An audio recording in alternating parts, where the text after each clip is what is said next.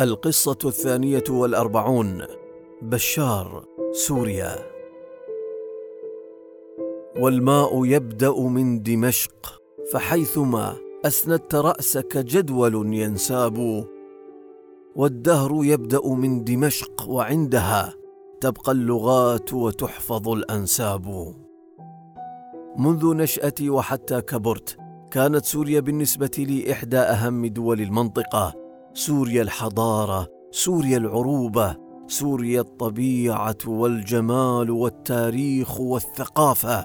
يقال إن عمر الحضارة في سوريا أكثر من ثمانية آلاف عام وأن أربعين حضارة قامت على أرضها وأن بداية تحضر البشرية كان من سوريا عبر اكتشاف الأبجدية والزراعة. سوريا لها في قلب كل عربي الكثير من المشاعر. سواء مشاعر الحب لحضارتها ولشعبها أو مشاعر الحزن على ما حل بها من خراب ودمار. أقول هذا الكلام وأنا أتذكر نهاية التسعينات حينما زار بشار الأسد دبي. وقتها كان والده حافظ الأسد في سدة الحكم وربما كان في أيامه الأخيرة. ومسألة تولي بشار السلطة كانت مسألة وقت. رغبت بالحصول على وقت أكثر معه بعيدا عن أعين الرقابة والرجال المحيطين به. كان بصحبته ضمن الوفد المرافق له صديقه مناف طلاس ابن وزير الدفاع السوري يومها مصطفى طلاس.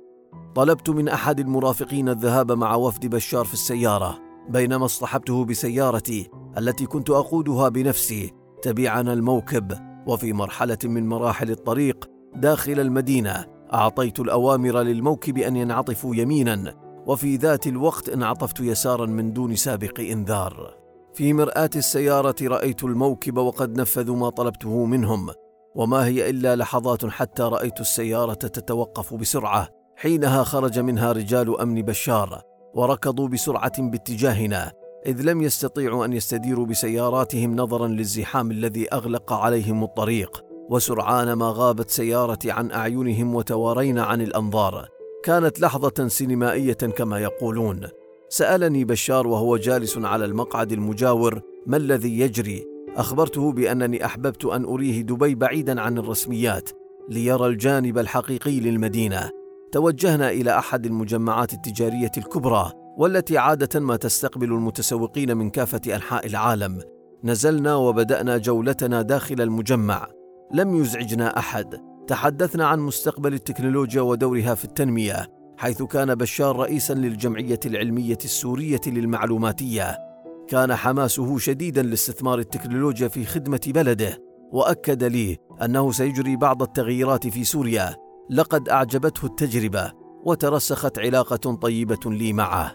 بعد بضع سنوات زار دبي مرة أخرى ولكن هذه المرة بصفته الرئيس بشار الأسد سألني كيف تدير حكومة دبي مدينتها؟ كانت لديه رغبة كبيرة في تطوير الإدارة والحكومة في سوريا.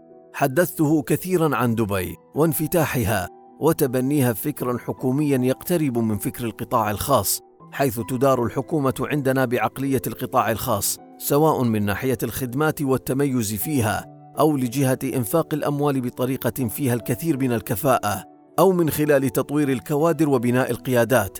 أخبرته أننا نتمنى بناء نموذج للعالم العربي ولكننا نتعلم ونستفيد أيضا من كافة التجارب العربية والعالمية الأخرى.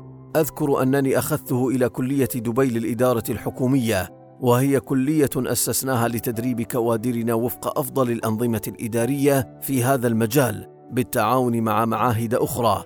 ونستقبل فيها أيضا بين فترة وأخرى مجموعات من المسؤولين في الحكومات العربية. لتدريبهم على النظم المتقدمة في الإدارة الحكومية. أبدى الرئيس بشار إعجابه بكل ذلك وفي نهاية الزيارة أبدى إعجابه الشديد بتجربة دبي مؤكدا لي انه يعتزم تكرارها في سوريا.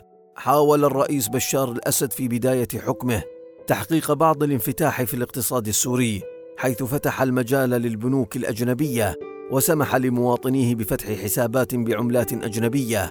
كما دعا المستثمرين الأجانب للاستثمار في سوريا وأذكر بأنني أرسلت وفدا لاستطلاع فرص الاستثمار العقاري هناك في سوريا وعادوا لي بأفكار طيبة. عاش بشار بعد ذلك عالما آخر وهو يشاهد بلده يغرق في مسلسل الدماء والدمار الذي اجتاح سوريا وأتى على الأخضر واليابس وعصف بتاريخ عمره آلاف السنين.